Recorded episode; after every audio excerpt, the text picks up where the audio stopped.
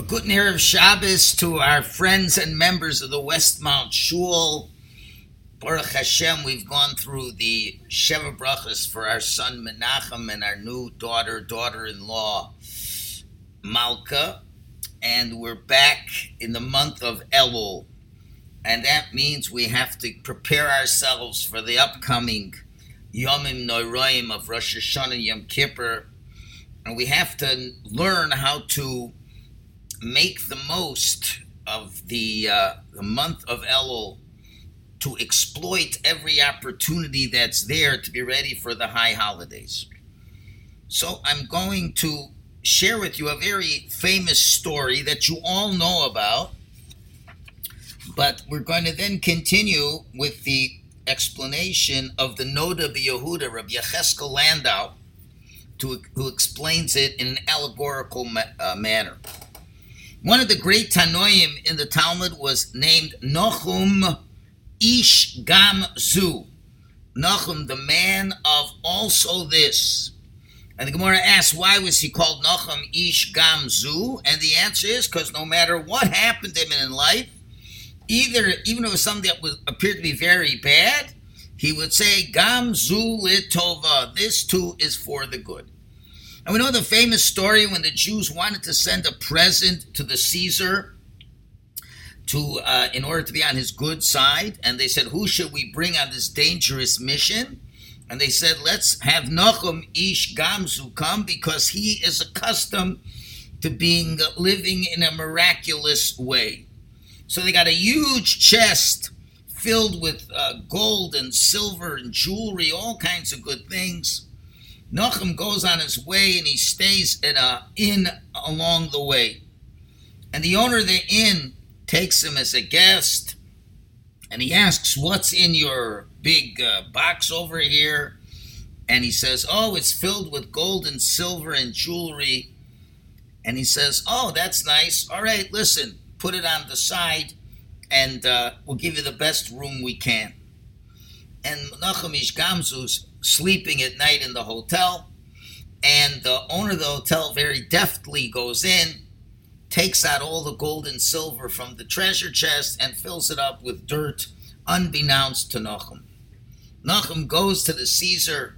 He's introduced that he's bringing a gift to show how much the Jewish people respect the king, and the king sees they open up and it's full of dirt. He's very angry, and he says, I, we're going to kill this Jew. And at that moment, Nachum says, Gamzu L'Tova, this too is for the best. So as an aside, it's hard to understand. How could you say Gamzu L'Tova in such a terrible situation? But this was the level of bitachon that Nachum Ish Gamzu had. And they tell over a story of a little child who's on a bus, and the bus driver sees the child is so cute, and he said, what, what, what's your name? He says, my name is Yossi. And where do you learn? I learned in the Cheder. Would you? And then the bus driver says, would you like me to give you something? He says, yes, I'm a- I'd like you to make an accident. What? An accident? An accident with who? An accident on the road. Why do you want an accident on the road? Well, you don't know. You know, my mother reads the newspaper, and they're always telling uh, articles about traffic accidents, and I want to be able to see a traffic accident. So make an accident. So the bus driver says, I'm not going to do that at all. And the child begins to cry. He's crying a lot, all kinds of tears, but the bus driver's not going to capitulate. And everybody understands why the bus driver is not going to listen. Well, the truth is, this is exactly what happens with us. A lot of times we ask things from Hashem, but Hashem knows that if he will give us what we want, it will be like an accident for us. Hashem knows what is good for us and what can be fatal for us in a spiritual reality. And with his great kindness, uh, although, although we are not able to see everything in the full picture, Hashem does. And we cry and we cry, but we never don't always understand that Gamzu L'Tova, everything is good. And Nachum, he lived this life. And he understood that I don't understand everything, and this has to be the best thing in the world. At that moment, Eliyahu Navi comes dressed up as one of the uh, Roman nobles, and he says, Your Majesty, before you kill this man, maybe this sand is a special sand. And he tells him the whole story of Avram Avinu, that when Avram Avinu had to fight the four kings, the Medrash says that Avram threw sand, and the sand turned into arrows. It could be Derech Agav. Maybe it was Hashem gave Avram the secret to dynamite. Who knows? But anyway, it was miraculous sand, and it turned into arrows and able to win wars. So maybe he's giving you this great gift of this miracle sand. So the Caesar says to his generals, says, okay, let's try it out. There's one city that's many years is rebelling against us, and we have not been able to conquer it, so test out the sand. And they test out the sand, and it works. And therefore, the king now was so uh, happy, he said, Nachum, please excuse me, I didn't know what you were bringing. And therefore, what does he do? He says, now that we've emptied out the, the chest from the sand, I'll refill it with gold, silver, and jewels. Wonderful. Nachum comes back. He stays in the inn. The innkeeper wonders, how's he back? I thought for sure he'd be killed. And Nachum tells the whole story. And the guy says, wow, I didn't know my sand was so special. So what does he do? He brings a tractor. He destroys the whole inn, takes as much sand as he can. He comes to the Caesar. He tells the Caesar the whole story. I want you to know that the sand came from my place. However, he t- tested it, and it was only regular sand, and the innkeeper was killed. That's the story that we know. Says the Noda B'Yehuda, Rabbi Yechezkel Landau, who lived in the eighteenth century, he learns this Gemara al derech remez in one of his drushes for the high holidays in the sefer of his called Drushe Hatzlach. And he says the following. He says, Nachum Ish Gamzu is a mashal, is a parable to the soul. The soul comes from a great distance in the heavens to this world and has a job. And every soul is brought here, and before it is born, it must make an oath, as the Gemara Nida says, that the oath that every Jew makes before it's born is a three-part oath. Number one is Tehi Tzaddik, you should be righteous, Val Tehi Rasha, and don't be wicked. Number two, even if the whole world says that you're a Tzaddik, in your eyes you should feel like you're wicked. And number three, you need to know that Hashem is pure, His servants are pure, the, the Neshama that was given to you is pure, and if you take care of it, fine. And if not, Hashem says, I will take it away from you. These are the three things that we swore to uphold. And therefore, you have a job in this world, to be a tzaddik and not to be a rasha, which is a big job that each one of us has to follow.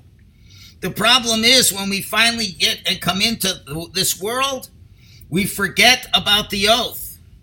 And they tell a story with the Imre Chaim, the Vishnitzer Rebbe.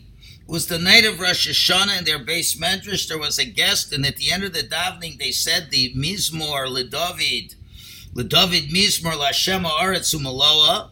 And when they came to the pasuk, Mi Yaleh B'Har Hashem Umi Yakum B'Imkom Kacho, and they go on, it's a Neki Chaparim Levav, Asher Lo Nosov LaShav, who did not swear falsely, and make uh, false uh, and and and, and uh, guilish types of oaths. The Rebbe starts crying, and this guest says, he's crying about false oaths? Is the Rebbe a liar? He's crying when it comes to Velo Nishba Lemirma? Anyway, that was what he was wondering. He said it to himself. After the davening, everybody goes to uh, wish the Rebbe a good year and get a blessing from him. And when this guest comes to the Rebbe, Rebbe pulls him aside and says, you should know, all of us made three oaths before we came in this world. One of them is Ti Tzadik V'al Ti Rasha. Is it, po- is it possible that anybody can testify himself that he didn't swear falsely? Anyway, so we see that in this world, We're brought into this world to keep the oaths, to be a tzaddik and not a Rasha.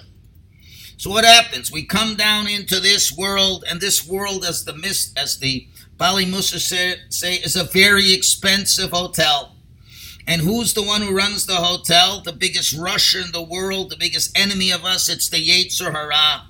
He runs the hotel, and he tries to get us to sin. And he says, oh, my friend, here, take the nicest room you have with all the accoutrements and just go to sleep. You go to sleep, and I'll take care of everything.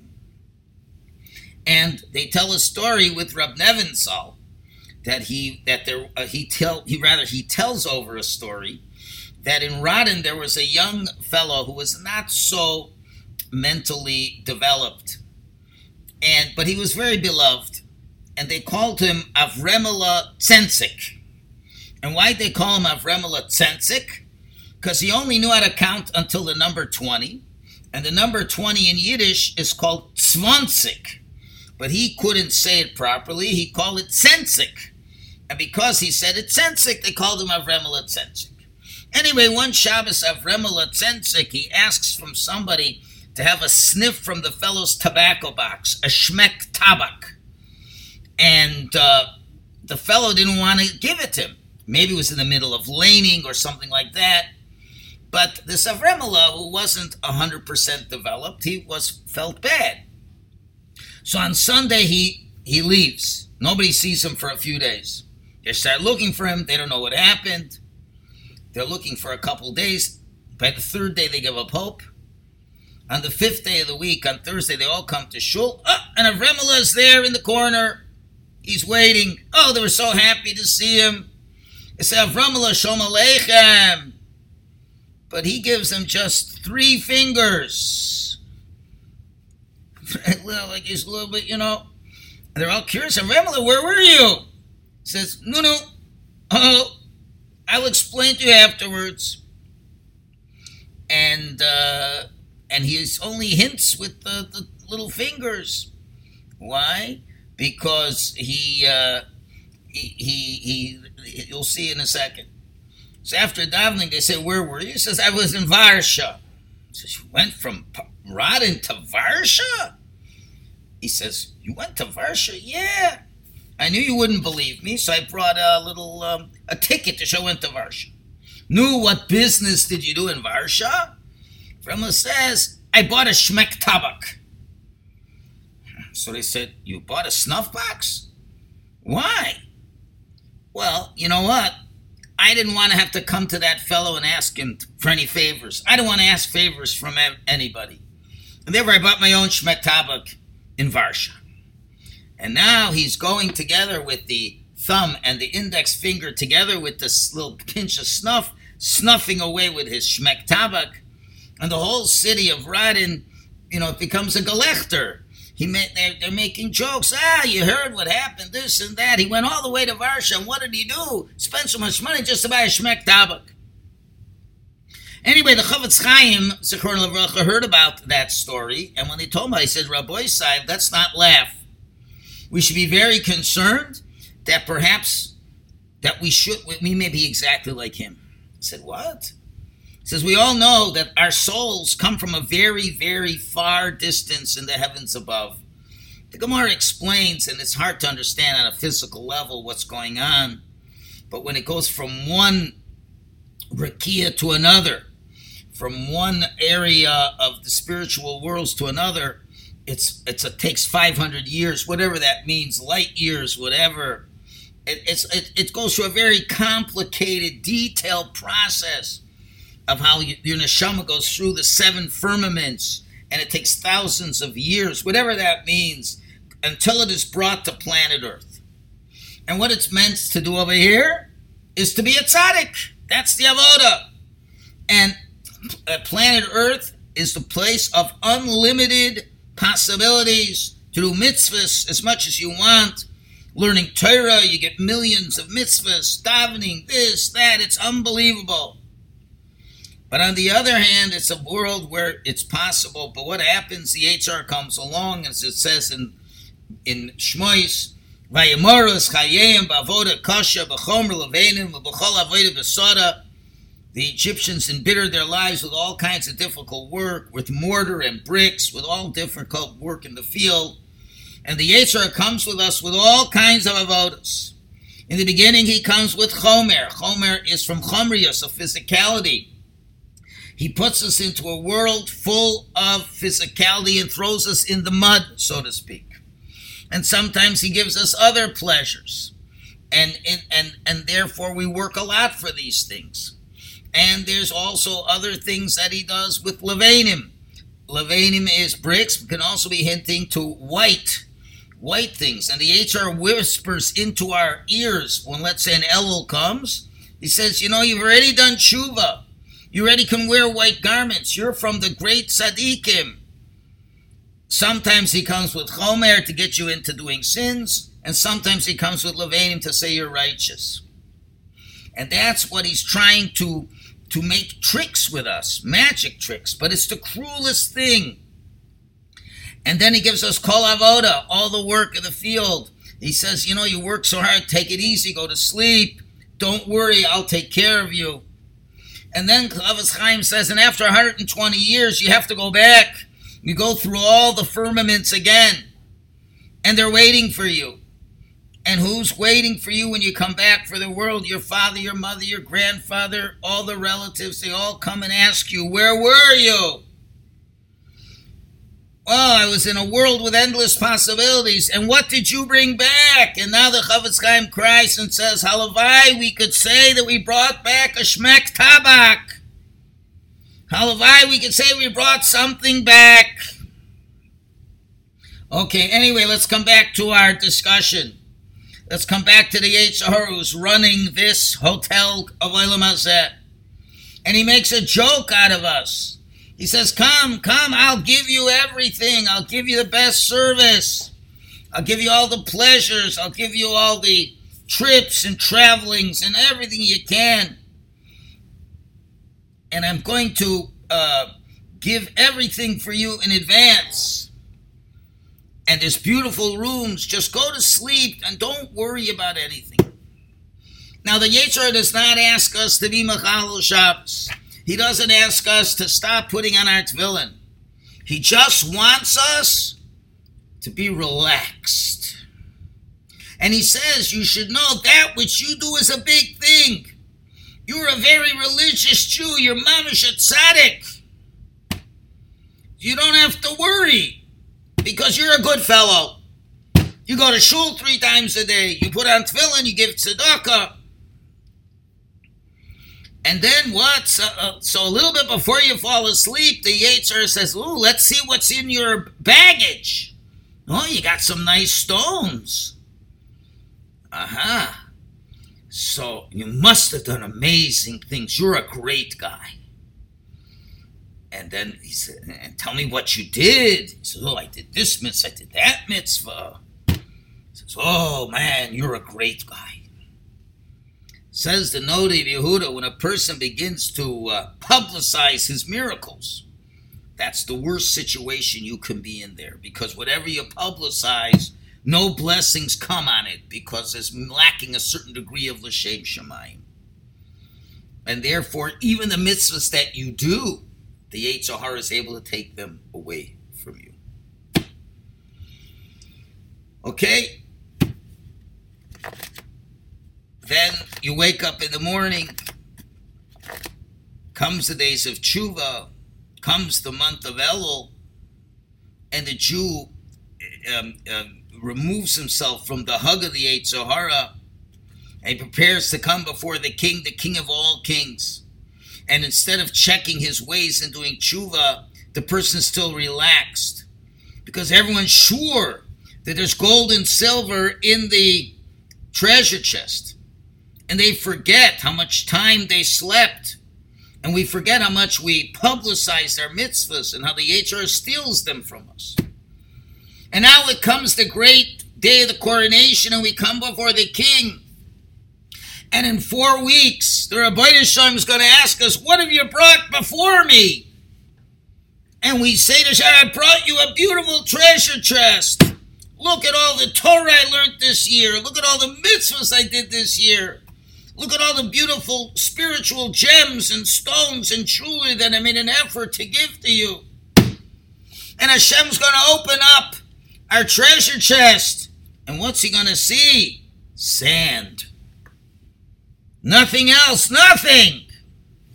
Why? Because the Yetzer Hara succeeded in stealing our time, and to even get his hand on our mitzvahs and good deeds, and to make them not be l'shem shamayim. And the king says, what have you done? The whole year long you've been playing in the sand. Uh-oh. Now we could get in big trouble. But a Jew who mamish believes with his whole heart, and every day we daven, we say, Haretzeh b'Tshuva, Hashem wants our Teshuva. So he turns to Hashem and he says, listen, Hashem, Atoh Hare Rotzeh b'Tshuva, you want Tshuva. I'll do Tshuva now, I'll do Tshuva Amitis, I'll do real Tshuva that will reach to the Kisei HaKavod. And Hashem, with your great kindness, will turn all my intentional sins into merits. At this point, we say, Gamzu L'Tova. This too is for the good. And therefore, all the sand can turn into mitzvahs. Everything can be repaired for the good. And this is the analogy of Nachum Ish Gamzu. We're all this Nachum Ish Gamzu. But we have to know, we have to know how to do tshuva properly. So then comes the defender, Eliyahu Hanavi, dressed up like a Roman senator, and he says to the king, maybe, your majesty, they've done good tshuva, true tshuva. Maybe this is the sand of Avram Avinu, whom Avram Avinu said about himself, Anochi offer va'efer, I am but dust and ashes. Maybe this is a real tshuva, tshuva from hachnah, from surrendering and subjugation and humility. So Hashem says, okay, let's check his tshuva. I have one city, and Yerushalayim is his name. Yerushalayim was built up, but now it's destroyed. It's broken. The Shechina is in Golus. Yerushalayim has not been reconquered by the Jewish people. Let's take your tshuva. And if your tshuva is a real good tshuva, out of humility, and this is the sand, the sand of Avram Avinu, of Anochi, of Arever, it should win in rebuilding Yerushalayim and, and, and winning this war. And then one day I'll come back with my divine presence in the Shechina in Yerushalayim. And they checked it out and they tried it, and this Jew indeed did a tshuva that was fitting and proper. And so the king then says, let's fill the suitcase, let's fill the treasure chest for another year of life with gems and jewelry of Chaim Tovim, with the tools to serve Hashem properly, do a Kiddush Hashem in this world. And the Jew leaves the high holidays. He shakes the lulav. As we know, the Medrash says that's the hint that you have won and been victorious in judgment. So now we go out, and who do we meet? We meet the owner of the hotel, the Yetzer Hara. And he's shocked. He said, I was sure I finished you off. But it seems that not only have you gone through the judgment, but you've been given gifts. How could this happen? How did you arrange this? And we say that we did teshuva, a real teshuva, teshuva mitis. And the H R still isn't finished with us. He now has another piece of advice. Let's make a deal. Let's make a life insurance policy. He says, why bother going through this Elul every year and doing teshuva? And carrying the, the suitcase, the the, the the the the treasure chest every year, and crying and making remorse and, and doing tshuva, it's such a hard thing. Let's make a deal. Let's have let's enjoy our lives for the next sixty and seventy years. And at the end of that, we'll bring our our suitcases and for the trip, for the final trip, and we'll take all our things together. Aye, but the Gemara in Yuma says, a person says, I will sin and then do tshuva, echtav ashuv, I will sin and do tshuva. Hashem does not give us the ability to tshuva. If I say, I'll sin, Yom Kippur will atone, Yom Kippur does not atone. If a person plans on sinning for a whole year and another year, And only at the end will I do serious tshuva. There's a big mistake. You got the wrong address. And that's what the Yetzer Hara, that's the story, the Yetzer Hara. Then he digs up all the sand from the whole hotel and says, I'll wait for a whole year of all my years. Then I'll come to Hashem and do tshuva. That's only going to be sand. And nothing good will come from it.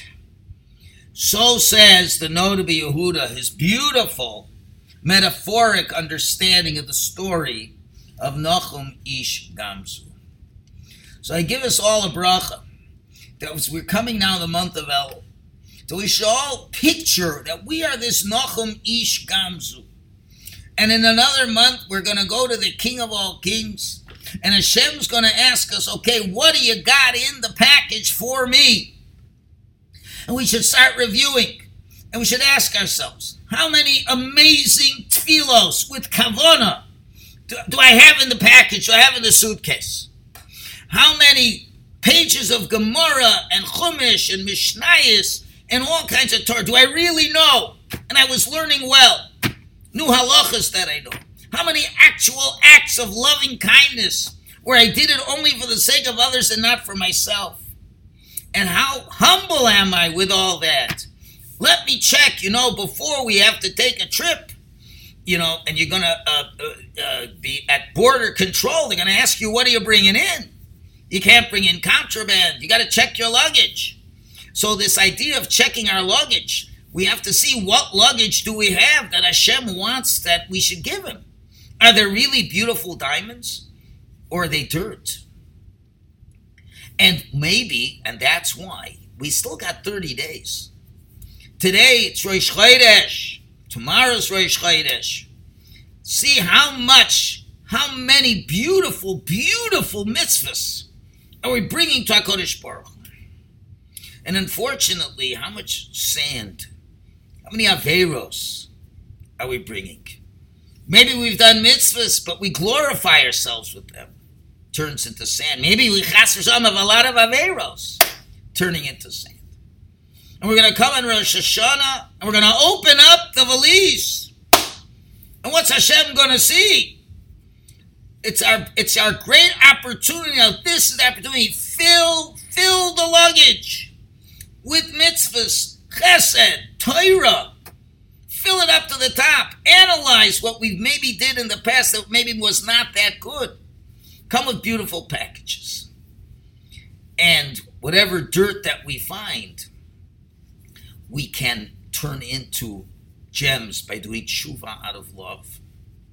So that's my bracha I give to myself and to all of us. thirty days.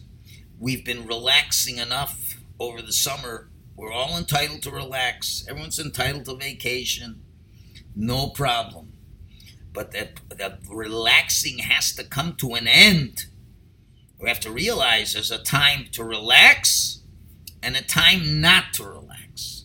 And even though it's the secular month of August and people want to chaperein their last two weeks of relaxation, once we hear that shofar on Friday morning, that's the sign that relaxing time is over. It's time to get to serious work.